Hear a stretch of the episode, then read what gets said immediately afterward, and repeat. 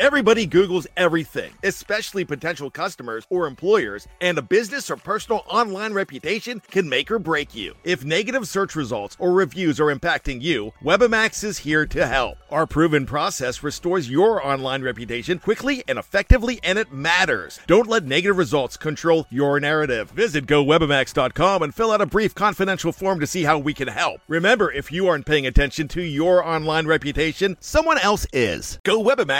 GoWebamax.com. Before history is written, it's played. Before it's frozen in time, it's fought one shift at a time. Before it's etched in silver, it's carved in ice. What happens next will last forever. The Stanley Cup Final on ABC and ESPN Plus begins Saturday. Anatomy of an ad. Subconsciously trigger emotions through music. Perfect. Define an opportunity. Imagine talking to millions of people across the U.S. like I am now. Identify a problem. Creating an audio ad is time consuming. Offer a solution. Utilize cutting edge AI.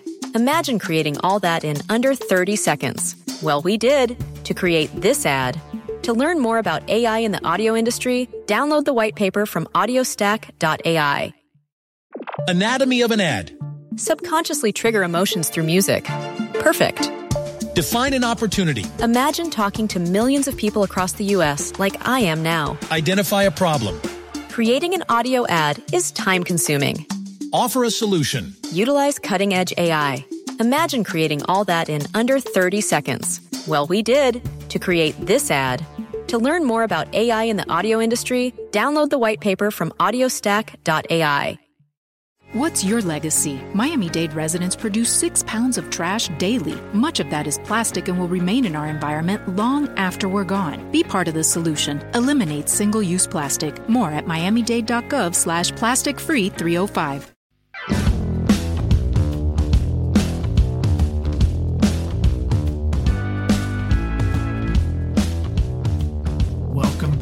Everybody. This is Rams Up, your favorite LA Rams podcast.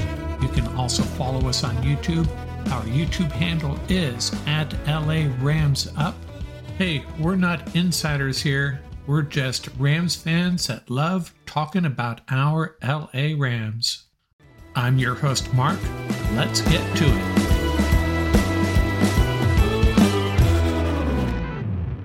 Welcome back, Ram fans. This is my Rams rehash the day after.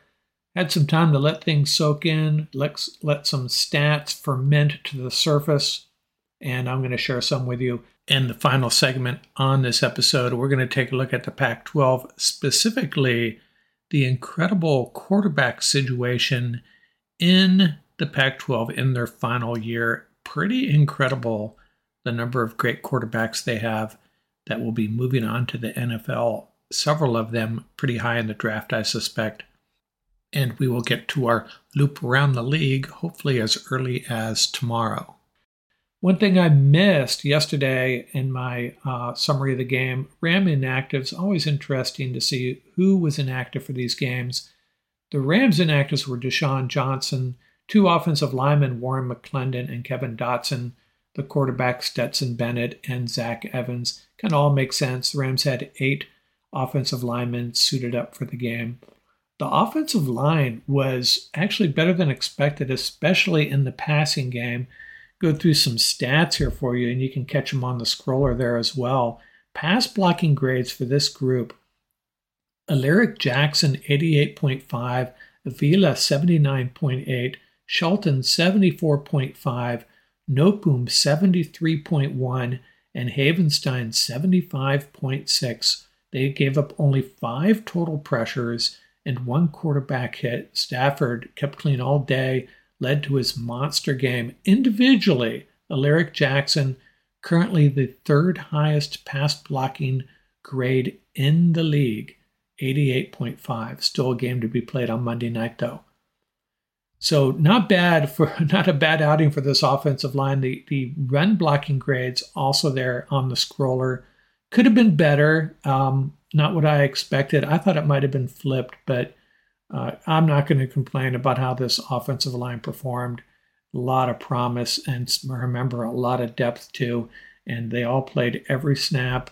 Compared to last year, what a change. And this is something the experts overlook. They talk about our offensive line, and they're really ignorant to the facts. Uh, but we know better, don't we? So, how, how did it go in the second half? The net yardage in the second half of this game 257 yards for the Rams, 12 for the Seahawks. The Rams, only one team had more offensive yardage than them, the Dolphins. Uh, only two teams with over 400, the Dolphins and the Rams. Now, who would have thought that?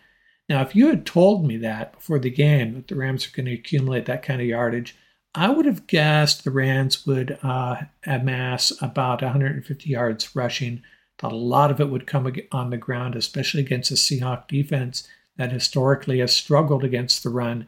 But that was not the case. It was gunslinger mad all day long, and I'm okay with that. Go through some snap counts of note. What do we got here? Brycen Hopkins got out there for 23 snaps. So the Rams, uh, Sean McVay mixing it up a little bit with his tight ends. The wide receiver snap counts in order. Van Jefferson had the most, followed by Tutu and then Puka. Ben Skowronek was out there for 21 snaps. Barely noticed it, but I guess he was out there. And Demarcus Robinson just three snaps. Davis Allen had a snap. I also missed that, maybe in garbage time. Kyren Williams actually had almost twice as many snaps as Akers, 53 to 28. Akers had the more carries, though, 22 to 15. Akers getting a bunch in garbage time. So, as I said yesterday, of really going to really do some damage on his yards per carry. But hey, taking one for the team, ball security, that's what it's all about at that point. On defense, Russ Yeast, Jordan Fuller, and Ernest Jones did not miss a snap. Uh, Michael Hoyt, Dar- Derion Kendrick, and Witherspoon. You notice how I avoid saying his first name. I struggle with that one. All missed just four snaps. Uh, Byron Young on the field for all but eight snaps. Uh, Van Valkenburg got out there for 11. And the defensive line rotation was really those six Aaron Donald, Kobe Turner, Jonah Williams, Bobby Brown, Larrell Murchison, and Earnest Brown. And they did a pretty good job. Didn't bring a lot of pressure when they had the three men out there. Uh, but when they were able to get into some stunts later on in the game, that seemed to work for them. Pretty good defending the rush up the middle. Uh, I think our concerns about the defensive line may have been a little overstated, but hey, there's a long way to go. We'll see how they hold up. Quentin Lake was out there for three snaps, John Johnson for zero. What's my takeaway on that? My takeaway is that John Johnson is just an insurance uh, policy for Jordan Fuller and Russ Yeast. Uh, that's not what I expected, but Russ Yeast playing really well. I'd love to see his pro football focus grades. And uh, it tells me that maybe the Rams early on in training camp saw that some of these undrafted rookie free agents that they brought in that we all loved, Quentin Johnson, Rashad Torrence, and so on, maybe they were not as thrilled as we were and brought in brought in John Johnson to uh, help solidify that group. What's your legacy? Miami Dade residents produce six pounds of trash daily. Much of that is plastic and will remain in our environment long after we're gone. Be part of the solution. Eliminate single-use plastic. More at miamidade.gov slash plastic free 305. Now, uh, pressures. Byron Young and Aaron Donald both led the way with five apiece. I think there's some holes in Byron's Byron Young's game at this point especially sealing the edge. Paul Wallier was saying his hand usage leaves something to be desired, but still very promising. He looks the part physically, just needs to work on some technique and, uh, you know, sealing that edge in crucial situations. I didn't say anything about the announcers, and I usually do. Now, this is not one of the better announcing crews, but, you know, Mark Sanchez, he talks too much, kind of it just has too much to say. Sometimes you just got to be quiet and let the crowd, let the let the viewers uh, ingest everything that's happening. But he did have a couple good lines. Uh, unhitch the wagon line uh, when Matthew Stafford went on that run, And I also like the fact that he pointed out, and it's so true, he said that he could be um, mistaken for Puka Nacua's dad, and some people have pointed that out. That's pretty funny. If you go look at both their pictures, spot on. They look like they're related, uh, very similar. Um, so, hey, Mark Sanchez, maybe you'll uh, be treating Puka Nacua really well in future telecasts. How about that? And the way the way Puka played, he's not going to need any favors. That was a great performance. I can't wait to see what he brings next week against a really tough 49er defense. It's going to be really interesting. Speaking of the 49ers, 49ers open up as seven point favorites. Could easily be more, and it will probably will go up. I think uh, the public is going to be all over the 49ers, and for good reason. They were really impressive. The Rams, I, I think it's probably going to be more of a case of the Seahawks being dinged for not being prepared and having some guys out late in the game. Maybe the Rams just did a good job of taking advantage of that, and that's okay. I get it. Uh, I, I don't really, I'm not going to implore anybody to go out and put a bunch of money on the Rams and seven points over the 49ers at this point. But uh, I still am hopeful that the Rams can make this game competitive. That's about all we can ask for at this point. I want this team to get to two and three. Really, I just want them to get two and three through these first five games, and I'll be happy. So they need to find one more win uh, over these next four, and then the schedule eases up a little bit. We get Cooper Cup back, Cooper Kupp back, uh, and uh, we'll be good. Did I almost say Puka Cup? I think I did. So 49ers favored by seven. The over under is 42. Let's do some algebra here. Dust off the webs. Uh, what would this? What are the? Uh, what's the um, the odds maker saying this score is going to be? Uh, we go x plus x minus seven equals 42. 2x equals 35. X equals 17.5. If you don't follow along, don't worry. I gotcha they're predicting the score something uh, along the lines of 24 to 17. A one score game, basically, seven point odds. I'll take that. Uh, wouldn't it be wonderful if the Rams got the ball uh, down by three, went down and, and scored, and then um, AD takes the field against Brock Purdy, trying to shut them down at the end of the game? Oh, that would be glorious. One more time, watching the 49er fans flood out of the, Col- uh, the Coliseum flood out of SoFi. We can only hope. Next up, I got something to say about some of these experts giving gambling advice, betting advice related to the Rams, and then a little bit about Pac 12 quarterbacks.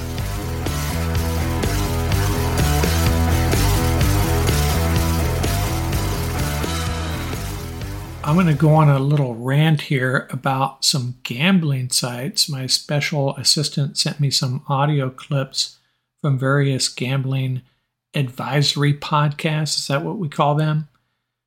Guys giving advice on how to bet on the Rams in this case, and it was fairly comical. I'm not going to call any of them out by name, they don't deserve the attention. One of them made a point of talking about how the Rams always struggle in Seattle. Yeah, that's right. The Rams always have trouble up there, so yet another reason not to bet on them, in addition to the fact that apparently they suck. Same podcast, different episode, they talked extensively about how the Rams and the Cardinals might be the two worst teams in the league, and that the Seahawks are going to get four automatic wins there thanks to those two teams. Now, I'm okay with homers like myself saying the Rams are going to get automatic wins here or there, but you know what I am. You know where I'm coming from. Now, these guys, so called gambling experts, that's how they present themselves, and they're going to make comments like this. It's just really irresponsible. There are really no or very few automatic wins in the NFL, and thinking that Seattle's going to get two automatic wins against the Rams just is not paying attention to the history between these two teams, even as recently last year when the depleted Rams played the Seattle Seahawks in Seattle into overtime. And there were actually seven or eight clips that uh, Matt sent me regarding these gambling sites, and it was just over and over again talking about how horrible the Rams are going to be. Okay, well, we'll, have to be monitoring their sites and see if they have a different tune. Now, I can understand, you know, them having, you know, reservations about betting on the Rams, uh, but say it the way it should be said. If you're an expert, act like an expert. To characterize the Rams in that way is just, just really stupid. And I wanted to talk real quickly about the Pac 12. 21 and 4 as we speak. I suspect they're going to go 10 and 1 next week. USC has a bye. They have one loss within the conference. Of those four losses, one within the conference, one on the road against Mississippi State in overtime, and two at home one against Oklahoma State, one against Auburn. Pretty respectable, I would say. Currently, eight Pac 12 teams in the AP top 25, seven in the coaches poll top 25. And what about the Pac 12 quarterbacks? Everybody's talking about tanking for Caleb Williams. You know, you know, if Michael Penix is the booby prize, I might be okay with that. Even Bo Nix. Dante Moore is just a freshman. In a couple years, he will be the hot item. Shedeur Sanders, he's a junior in Colorado. Not sure if he's going to get NFL love, but he probably will. Cameron Rising, DJ Uiagalelei, the transfer from Clemson to Oregon State, originally from Riverside. What'd you go to Clemson for, DJ? Back at a school that runs a pro type offense, so that'll elevate his draft status. Cameron Ward, the second at Washington State, he's another guy that's draftable, I think. The 2024 quarterback draft rankings right now, four of the top five out of the Pac 12. Caleb Williams is one. Drake Maye, the one non Pac 12 quarterback, is two. Bo Nix, three. Shedeur Sanders, four. Michael Penix, five. So they're giving Sanders more love than Penix. I would probably flip those two as far as running an NFL pro style offense and Cameron Ward, Cameron Rising, and DJ Uiagalelei all draftable as well. And did you hear Caleb Williams' dad? Something to think about. He's talking about where his son could get drafted, and if he gets drafted somewhere he's not happy, someplace that is going to be bad for his career. And he mentioned Kyler Murray and where Kyler Murray is playing, and a couple of these quarterbacks that got drafted by the Browns. And he's suggesting that Caleb could just return to USC for another year or just sit out and wait till next year's draft where he would be re entered. And keep in mind, if he returns for another year at USC, they estimate his name, image, and likeness value would be north of 2 million, close to three million dollars a year. Now that's a, a trickle of money compared to what he'd make in the NFL but he will have some cash flow if he returns to USC. So, something to think about.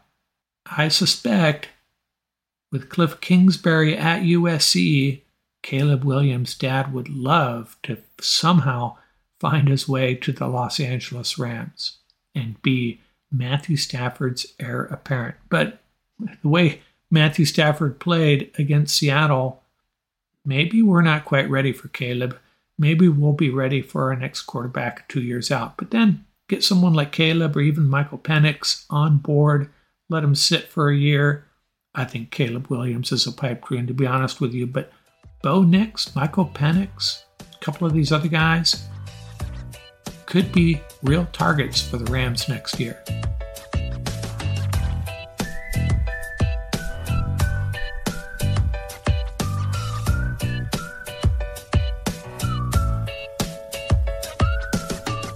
That's going to do it for this episode. Remember, you can reach us at ramsuppodcast at gmail.com. Visit our website at ramsup.com. And don't forget about our YouTube channel. Our handle is at laramsup.com. Till next time, keep the horns up, stay safe, and have fun out there. Music courtesy of the YouTube audio library. Tracks featuring Bar Crawl by Track Tribe. Buckeye Bonsai by Vans in Japan, and Crimson Fly by Hama